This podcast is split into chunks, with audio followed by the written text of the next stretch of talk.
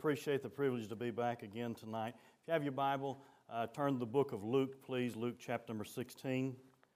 Appreciate uh, Brother Turk and your people being here, all the visitors, and all you that have uh, been faithful to come each night. And I do thank you for taking too good care of us. And something you need to remember, church, is the Bible says, Thou shalt not kill. And when a preacher eats too much before, before he preaches, it's, it might not be good. So y'all pray for me. Um, um, I had a good lunch, and, and um, we had come in and had a wonderful meal here, and, and um, I thank the Lord for taking care of us. So um, um, the subject tonight, I'm taking it out of Luke 16, is the subject of hell. The, really, it's more than a subject. Hell is the eternal home of all that will die lost in their sin, as Sister Pam said, without Christ. The Bible plainly teaches us that there is a hell. I wish there wasn't. I wish there wasn't. The Bible teaches us that it's an eternal torment in flames. The Bible teaches us that there's no escape. The Bible teaches us uh, that hell was created for the devil and his angels, not for mankind. But the Bible also teaches us that though all those who reject Christ and die lost in their sin will go there. I really wonder do we really believe in hell like we say we do? If we did, I'm sure that we would be more burdened over our lost loved ones. If we really did, I, I, we would be consistently praying for the lost that we know by name. If we really did believe in hell, I believe we'd be moved to warn others of the coming wrath of God. If we really believed in hell, I think we'd warn them with a tear in our eye instead of an argument, instead of an argumentative spirit in order to try to win a debate. If you'll study your Bible, you'll find that Jesus preached more on hell than he did on heaven. I ask myself the question do I believe in hell like I should? Don't take me wrong, hell is real. It's everything that the Bible says and probably more. But I think we just like to push the thoughts of our loved ones, those that, we do, that don't know Christ, to the back of our mind so we don't have to face it, so we don't have to think about it. I think if we as saved people started thinking on the reality of hell, that would be much more effective, that we would be a much more effective witness for the Lord. I believe if lost people would contemplate and think about the reality of hell, there'd be a lot more lost people under conviction and getting saved. The uncertainty of life and the certainty of death ought to make saved people more conscious of their lost friends and loved ones, and it ought to make the lost more aware of their need of salvation. Take your Bible, if you will, and stand with me. We're going to read our scripture. Luke chapter number 16 tonight. We're going to begin reading in verse number 19. Luke chapter number 16 and verse number 19. Father, we thank you for the day, for the privilege it is, Lord, to be able to read your word, to have a copy, many copies of the word of God. Lord, we come to you tonight needing your help, praying for your touch, asking for your mercy. Lord, I pray that you touch my tongue, my mind, help me to say everything you want said, nothing more, nothing less. I pray that you'd speak to each heart here tonight, those who are saved, those who are not. I pray, God, that you'd do a work in our hearts. Wilt thou not revive us again, Lord, that thy people may rejoice in thee? God, I pray that you'd bless now the reading of thy word.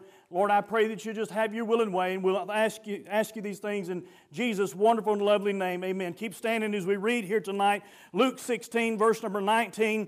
These are the words of Jesus, right straight from the Bible. It says, There was a certain rich man which was clothed in purple and fine linen, and fared sumptuously every day. There was a certain beggar named Lazarus which laid at his gate full of sores, and desiring to be fed with the crumbs which fell from the rich man's table, moreover the dogs came and licked his sores. It came to pass, and it came to pass that the beggar died, and was carried by the angels into Abraham's bosom. The rich man also died and was buried. And in hell, the rich man is talking about, and in hell he lift up his eyes, being in torments, and seeth Abraham afar off and Lazarus in his bosom, and cried and said, Father Abraham, have mercy on me, and send Lazarus that he may dip the tip of his finger in water and cool my tongue, for I am tormented in this flame. But Abraham said, Son, remember that thou in thy lifetime receivest thy good things, and likewise Lazarus evil things. But now he is comforted, and thou art tormented. And beside all this, between us and you, there's a great gulf fixed, so that they which would pass from hence to you cannot, neither can they pass to us that would come from thence. And he said, I pray thee, therefore, Father, that thou wouldst send him to my father's house. For I have five brethren, that he may testify unto them, lest they come also into this place of torment. Abraham saith unto him, They have Moses and the prophets. What's he mean by that? It means they had the Word of God. Mo- what Moses said and what the prophet said. He said, They have Moses and the prophets, let them hear them. He said, Let them hear the Word of God. And he said, verse 30, Nay, Father Abraham, but if one went unto them from the dead, they will repent. And he said unto him, If they hear not Moses and the prophets, neither will they be persuaded, though one rose from the dead. Thank you for standing. You can be seated.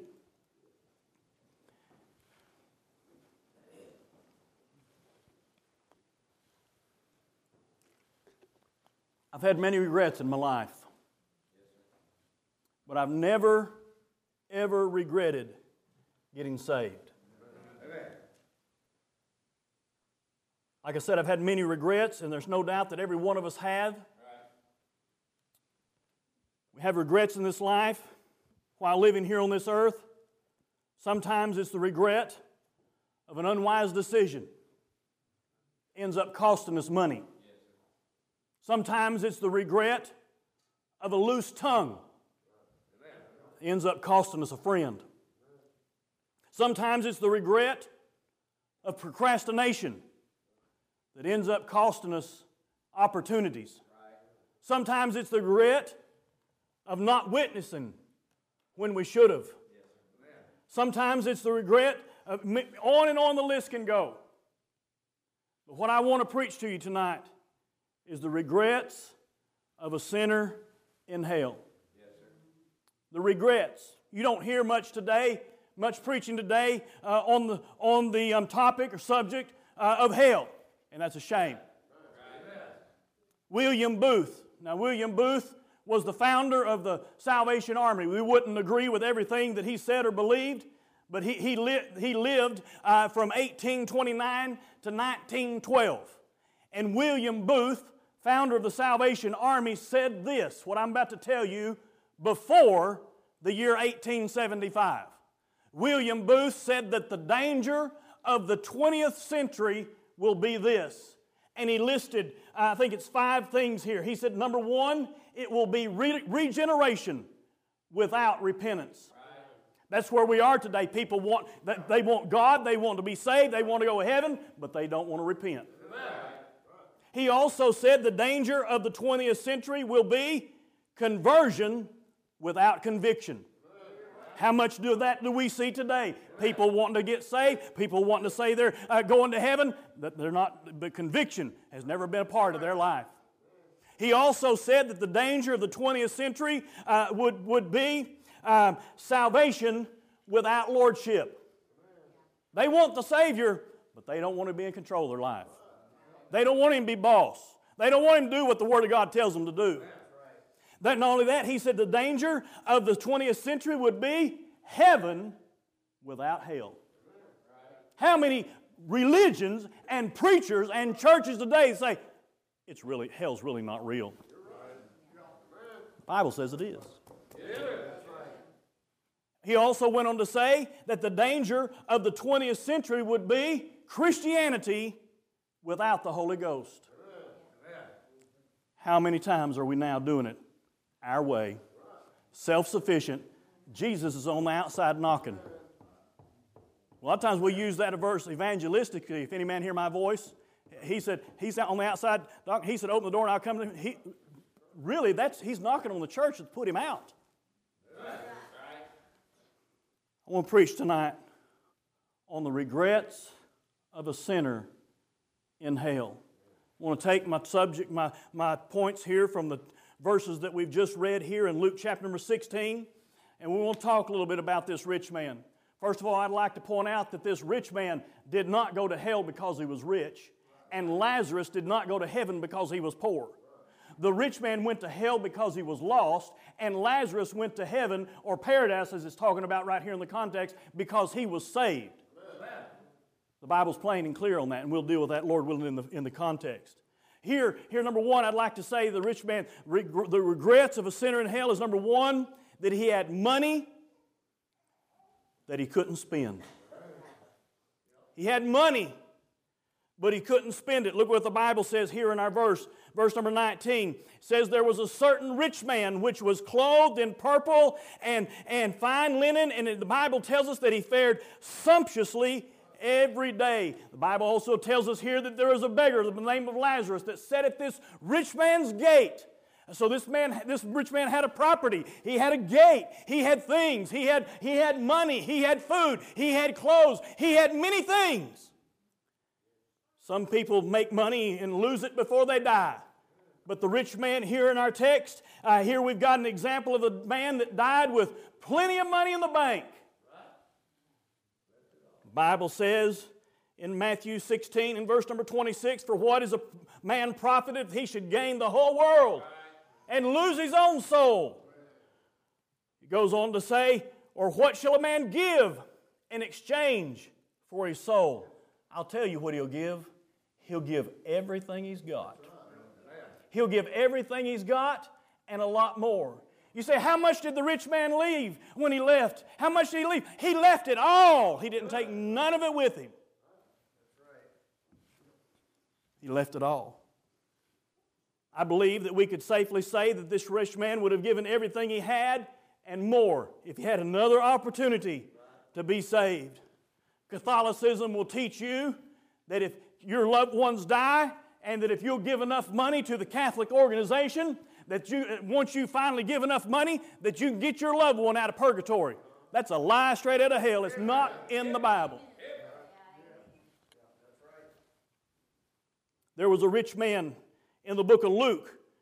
Bible tells us in that context there in, verse, in chapter number 12, he said he, it seemed like he had the world by the tail, had all of these things. He said, I got all of these things, and what am I going to do? God said unto him, Thou fool, this night thy soul shall be required of thee. Then who shall those things be which thou hast provided? I don't want you to get to thinking tonight I don't want you to get to thinking that rich people are excluded from being saved. No, no, no, no. Uh, God wants all to be saved. And the Bible tells us that He's not willing that any should perish. Over in the book of Second Peter, uh, chapter number 3 and verse number 9, the Bible says, The Lord is not slack concerning His promise, as some men count slackness, uh, but is long suffering to usward, not willing that any should perish. God doesn't want anybody to go to hell. It goes on to say, uh, He's not willing that any should perish, but that all should come to repentance. God wants every individual uh, to repent of their sin and trust the Lord Jesus Christ as their payment uh, for sins uh, caused uh, and curse on their life so that they don't have to go to hell. Jesus paid it all. First Timothy chapter number 2 and verse number 4 says, Who will have all men to be saved? Not some, not a certain few not a certain race. He said, Who will have all men to be saved and come to the knowledge of the truth. You see, the reason that Jesus, you know, Jesus did say that it's easier for a camel to go through the eye of a needle than for a rich man to enter the kingdom of heaven. He did say that. Why did he say that? Why did Jesus say that it's, it's easier for a camel to go through the eye of a needle than for a rich man to enter in the kingdom. of And why did he say that? Well, the previous verse was, he said, Children, how hard it is, how hard is it for them that trust in riches to enter into the kingdom of God. Why did Jesus say it's hard for rich people to get into the kingdom of heaven? Because they want to trust what they're holding on to. We can't get into heaven on our own, on our own merits, on our own money. No, no, no, no. Hold your place here in, in um, Luke 16. Turn over to Psalm 49, please. Psalm 49. We'll be back in Luke 16 just a moment. Hold your place there. Psalm 49 and verse uh, number 6. Psalm 49 and verse number 6. The Bible says, Here they that trust in their wealth and boast themselves in the multitude of their riches, none of them can by any means redeem his brother, nor give to God a ransom for him. For the redemption of their soul is precious, and it ceaseth forever. You see, the only way to be redeemed is through the blood of the Lord Jesus Christ. And it talks about here how the, the soul, uh, it ceaseth forever. It just lives on and on and on and on. Regrets of a sinner in hell. Number one, he had money that he couldn't spend. Second, tonight, I want you to look at Luke 16 and verse number 24. And I'd like to say he had a misery that could not be explained. Look at our verse, Luke 16 and verse number 24. And he cried and said, Now he's died. He's lift up his, the Bible says he lift up his eyes in hell in verse number, uh, uh, in verse number 23. And in hell he lift up his eyes, being in torment, and seeth Abraham afar off and Lazarus in his bosom. And look what he said here. I'm talking about a misery that cannot be explained. It says, And he cried and he said, Father Abraham, have mercy on me and send Lazarus that he may dip the tip of his water, finger in water and cool my tongue, for I'm tormented in this flame. Amen. You and I know, you and I know that one drop of water on the tip of a finger is not going to satisfy a hot, thirsty man that's been working on top of this earth, right. let alone one that's in the midst of a fire. It's not going to satisfy. But for some reason, he seemed to think that one drop of water, I'm talking about the tip of his finger, one drop of water, he believed uh, that it would cool his tongue. I want you to think tonight. I want you to think uh, uh, uh, uh ne- to never, ever be able to get another drop of water uh, for all of eternity. I'm dry here preaching tonight. You can probably tell it, but I got some water I can fall back on. But I want you to think about forever and forever and forever and never, ever, ever having another chance to get another drop of water. I'm talking about thirsty, thirsty, thirsty, water, water, Water, can you hear him cry out? If you think that people are miserable uh, on, in this life, it does not even compare uh, to what people are suffering today in hell. I'm talking about he had a misery that we can't even explain. Thirdly, tonight, I want you to look, if you will, at verse number 25. I'm talking about the regrets of a rich man in hell. Anybody in hell, he doesn't have to be a rich man. Number three, he has a memory that wouldn't go away. Look at what our verse says in chapter 16 and verse number 25. He says, But Abraham said, Son, remember. Remember. Remember. I'm talking about a memory that wouldn't go away. As a matter of fact, if you'll study these verses here, you'll find that this man has all of his senses. If you'll look in verse number 23, it says that he lift up his eyes. He could see. It didn't say he lifted in the past. It said he lift in the present. He's still lifting up his eyes today. He lift He could see. He lifted up his eyes. Verse number 24, he's asking for water. He could taste. Verse number 24 again, he said, I'm tormented in this flame. He could feel. Verse number 25, uh, Abraham said to him, Son. You say, why did he say son? Because he was a child of Israel. He's a child of Abraham, I should say.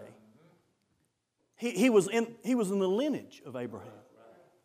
He was religious, but he was not converted. He could trace his family back to Abraham. Just because you got a good family, not going to get you there. I knocked on the door of a lady uh, that was not too far from our, our house where we live in Australia, and, and she said, My granddad was a Christian. He was a preacher. I was born in a Christian family. I've never sinned. I said, Ma'am, you just did. You told a lie. Amen. I wasn't trying to be smart. But we don't get our faith from our family. We inherit, we inherit our sin nature from our family, not our faith. He said, Son, remember. Remember, he had a, he had a memory uh, that wouldn't go away. You say, Oh, I don't believe that preacher. I, I believe you just, if you die and go to hell, you're just going to burn up. Well, not according to what the Bible says. The Bible says in Mark 6 and verse number 48, where their worm dieth not, and the fire is not quenched, the fire is not put out, and he says the worm doesn't die, and it's in hell forever and ever and ever and ever. He had a memory that wouldn't go away. I believe that every sinner in hell remembers the opportunities they had to be saved. I, I, they, they remember saying no, saying no to the person inviting them to church. They remember saying, I'm going to get saved. I'm just going to wait a while. I, they remember that invitation hymn that was extended just for them. They remember the Holy Spirit tugging on their heart uh, to be saved. No doubt, there's regrets upon this earth, but they do not compare to the regrets of a sinner in hell. Amen.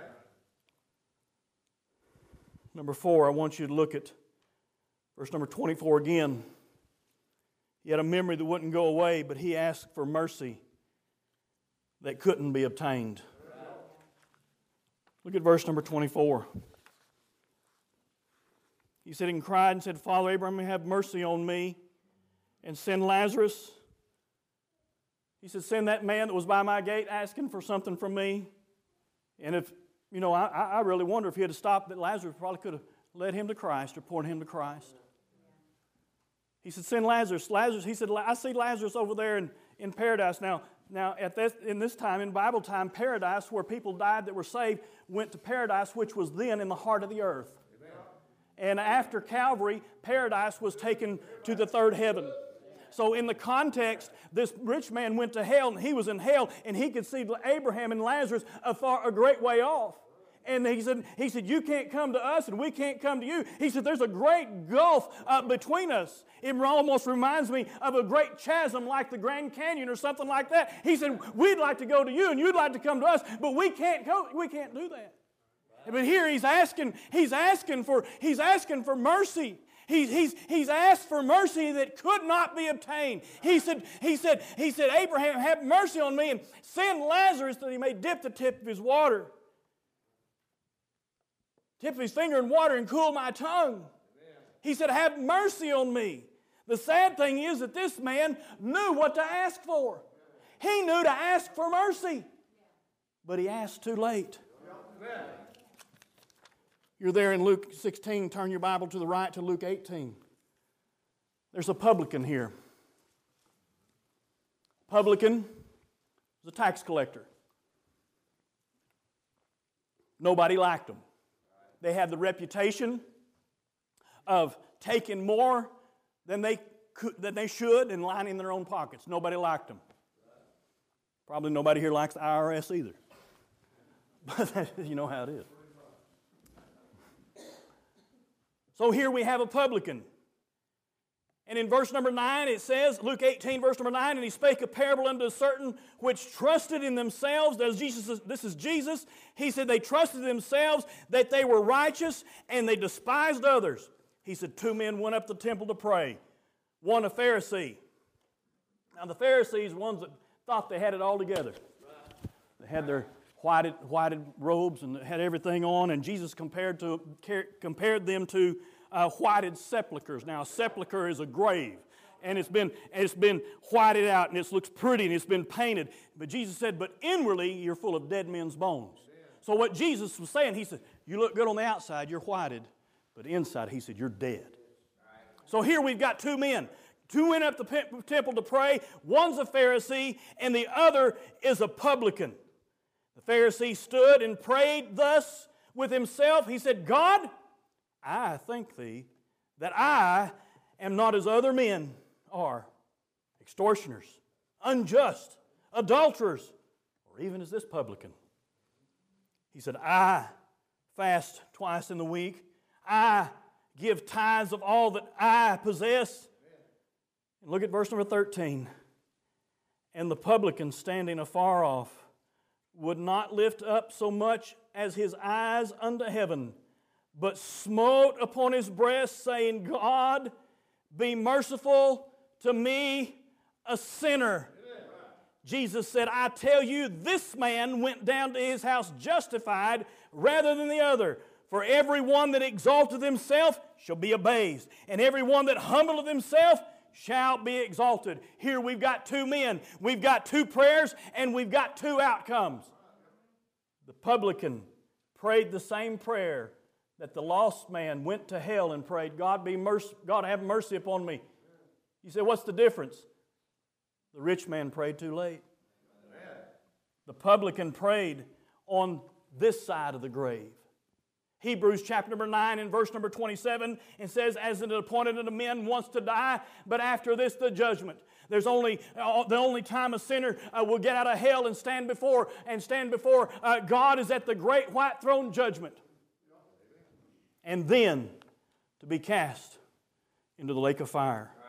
Turn your Bible, please. I'm going to read some of that. Revelation chapter number 20. Amen. Revelation chapter number 20.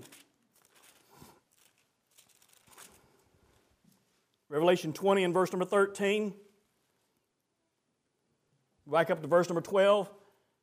John said, And I saw the dead, small and great, stand before God, and the books were open, and another book was opened, which is the book of life. And the dead were judged out of those things which are written in the books according to their works. And the sea gave up the dead which were in it. And death and hell delivered up the dead which were in them, and they were judged, every man according to their works. And death and hell were cast in the lake of fire, uh, which this is the second death. And whosoever was not found written in the book of life was cast into the lake of fire.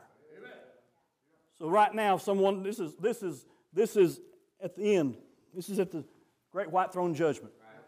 This is when this is when everybody that's that's that's uh, died lost is resurrected and stand before God. Amen. Bible says to be absent from, for a saved man. The Bible says to be absent from the body is to be present with the Lord. We got somebody that dies and they're saved. We go bury them in the graveyard. We know, we know their body has been left behind. Sometimes it's three to five, maybe ten days before we even have the funeral. We know the body's still there. You understand? Right. And even if a lost person, we know the body is still there. But the spirit, what's on the inside, is either in heaven or hell. But here, at the, at the great white throne judgment, when death and hell is resurrected to stand before God, it says that they're cast into the lake of fire. You say, well, preacher, what's the difference between hell and the lake of fire? In hell, the lost man goes there, his, his soul and his spirit goes there, but at, at, the, at the lake of fire, he's resurrected and then judged and then cast into the lake of fire, uh, body, soul, and spirit lake of fire will be much more, more worse than, the, than hell.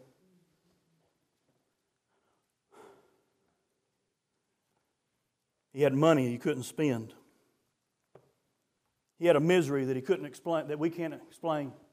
He had a memory that wouldn't go away. He asked for mercy that couldn't be obtained. But look back at our text. Number five, I'd like to say that he had a message that would never be sent.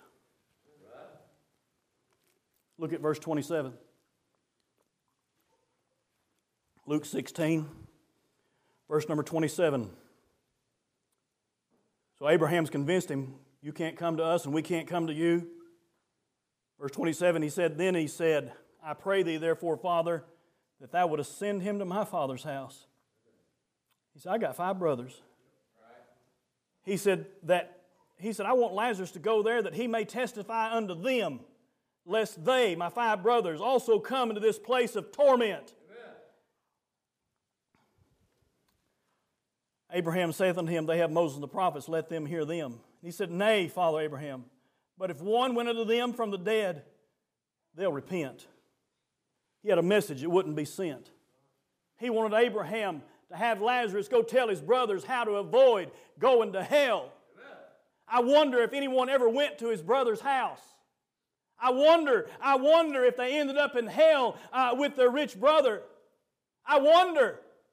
I wonder if his brothers are there with him. Why? Why are we here? Why? Why? Uh, we, were, we were religious. We, we were, we were, we were, we were a, child of Abraham. We were, we were all in the right, uh, going the right way. Oh, no, it's not who you're kin to, it's who you know. Personally, the Lord Jesus Christ. I wonder if they ended up in hell with their rich brother. He's saying, Don't come here. I can't imagine. it was good to see my sister today. I hadn't got to see her in some time. It's good to catch up. But I can't imagine being in a place where I never, so bad that I never, ever, ever, ever want to see my loved ones again because it's that bad. Amen. That's how bad it is. The Lord commanded us to send the gospel message around the world as believers, as the church. He said, Go into all the world and preach the gospel. Acts chapter number 1 and verse number 8, he says, And you shall be witnesses unto me in Jerusalem, in Judea, and in Samaria, and to the uttermost parts of the earth. I'm glad you're supporting missionaries, but that don't relieve us of our responsibility to reach Jerusalem. We got to reach our neighbors. You see, Jerusalem is where they lived. Samaria was their province or their state. Or, or Judea was their province or state. Uh, uh, Samaria was where the Samaritans lived. They didn't, they didn't like them over there because they were, they were half breeds, half Jew and half Gentile. They were prejudiced against them. They'd go all the way around the land of Samaritan, Samaria because they didn't like them. God said, I want you to go to the people you don't like, people you don't like. And He said, wherever else. Where you are, where you live, He said, that's, that's our responsibility. He said, both. That's all at the same time. We got a responsibility uh, to take the gospel to all the world. He had a message that would never get sent. Lastly, tonight, in verse number six, he had a moment that could never be recovered. You talk about the regret of a lifetime, this is, this is it. He's in hell with never, ever another chance to be saved he would never, ever, ever have another chance uh, to, to, to, call on God for salvation. Uh, he's still in hell today. We don't know how long he's been there, but we know he's been there for over 2,000 years. And the only reprieve that he has to look forward to is stand before God and hear him say, I never knew you, and to be cast in the lake of fire. The sad thing is, this man knew how to be saved. He knew how to be saved, and for some reason, he put, he, he put it off and said no to God. This man knew several things, as a matter of fact, about, about uh, salvation. He, he, the Bible, we see right here in verse 24, he knew how to pray. He, he knew how to be saved in verse number 30. He said, he said, somebody went to my brothers. He said, they'll repent. He knew that if he knew that if his brothers would repent, they wouldn't go to hell. He knew that had to repent to get out of, out of hell and go to, if you're on your way to hell, you need to go, you want to go to heaven, you got to repent of your sin, trust Jesus Christ. He knew, he knew that others needed to be saved. He knew how to be, he knew how to pray, he knew how to be saved, he knew that, uh, how, he knew that others needed to be saved. And he, he even knew that it takes a lot to persuade a lost man to be saved. Sometimes it's hard to convince people that you need to be saved. Amen. You're going to die one day. If you die without Christ, sometimes he said, ah, you know, I, know. he knew that it's hard to convince. He said, if somebody went to them from the dead, they'll repent. He was thinking about Lazarus going, I'm telling you what, Jesus Christ resurrected. Amen. He has resurrected. He, he's not in the tomb today. He's sitting at the right hand of the Father. He, he's in control. And I'm telling you, He did rise from the dead. People are still not believing. It's still hard to convince a lost man that they need to be saved. You may think you had plenty of time, but you may not. I might not make it back to the motel room tonight. The Bible says in Proverbs 27 verse number 1 Boast not thyself of tomorrow, Amen. for thou knowest not what a day may bring forth. We was in on furlough from, in, from Australia. We was visiting, reporting the ministry of supporting churches, and it was Easter Sunday, 2009. We'd come back to our home church. We were there, and I'd met Brother Ray Jones. Brother Ray and his wife had joined the church when we was in Australia, and he's just a precious man, godly man. He was a plumber, and he sat right in front of me in church on Easter Sunday. The next day he was going to work. He was in his probably late 50s. Next day he's going to work, driving through Buckhead, suburb there of Atlanta, and a huge tree fell, landed on him. He never even knew it. He was planning on keeping on working, right. planning on coming home that day, yep. seeing his wife. He loved his grandchildren. He's saved. I'm glad he is saved. My point is, we don't know what tomorrow holds. We don't know what tomorrow holds. The Bible says in James 4 and verse number 14, whereas you know not what shall be on the morrow, for what is your life? It's even a vapor that appeareth for a little time and then vanisheth away. Amen. That vapor that you see when you're filling up your gasoline and you see a little bit of it coming out, it's there and it's gone. That vapor that you see on the, on the cook stove, on the pot, and it's coming out when you're boiling your potatoes to mash them up, it's there and it's gone. That vapor that you see on the road uh, from the heat, heat, it's there and it's gone. Our life, we may live a long time. My granddad lived to be 97 years old. That's a long time on this earth. But it's not a drop in the bucket compared to eternity.